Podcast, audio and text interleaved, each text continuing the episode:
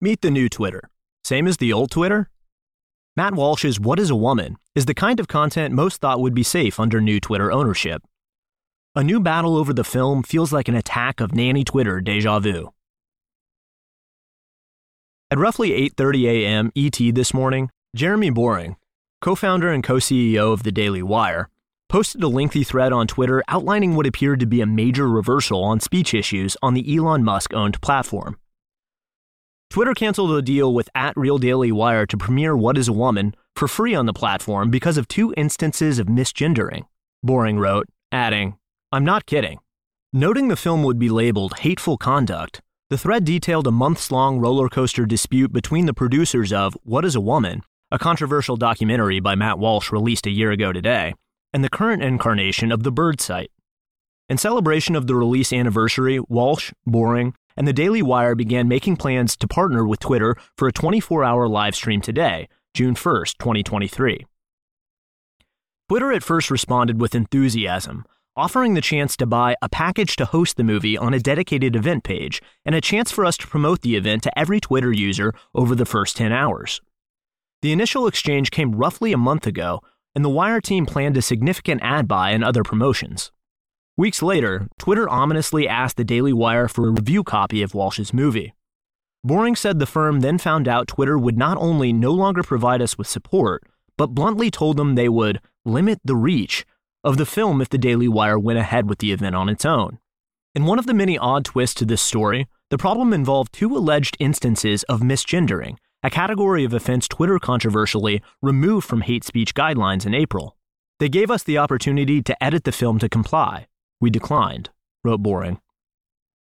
Boring's tweet storm today provoked a quick backlash on the platform, with personalities like Tim Pool promising to terminate his Enterprise Blue subscription if the decision wasn't reversed. As if by magic, Musk at 1:33 p.m. tweeted that it was a mistake by many people at Twitter. However, as of this moment, at 2:27 p.m., an hour after Elon's tweet, the movie is still labeled limited because it may violate Twitter's rules against hateful conduct.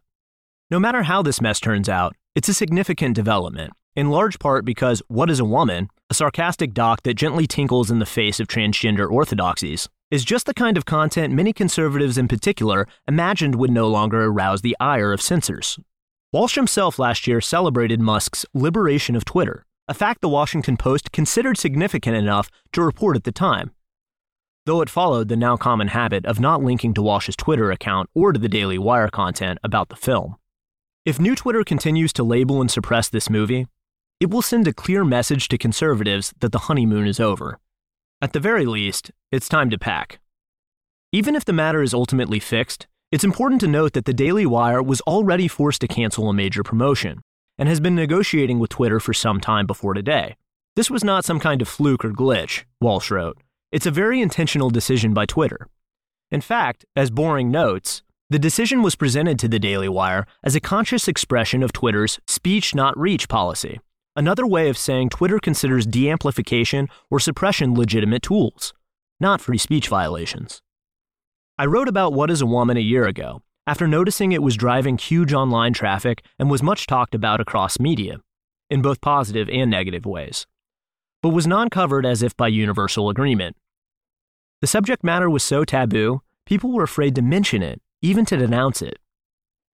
The most prominent outlets who've admitted to watching it I wrote on June 8, 2022, have names like the Christian Post and Spectator Australia, despite a 96% audience rating.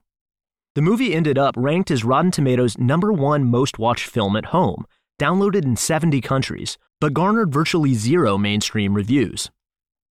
This was too bad, because irrespective of your take on the underlying issue, the movie was quite clever, a classic example of the satirical technique of hoisting a target with his own petard. What is a Woman was a unique test case because it appeared written with censors in mind.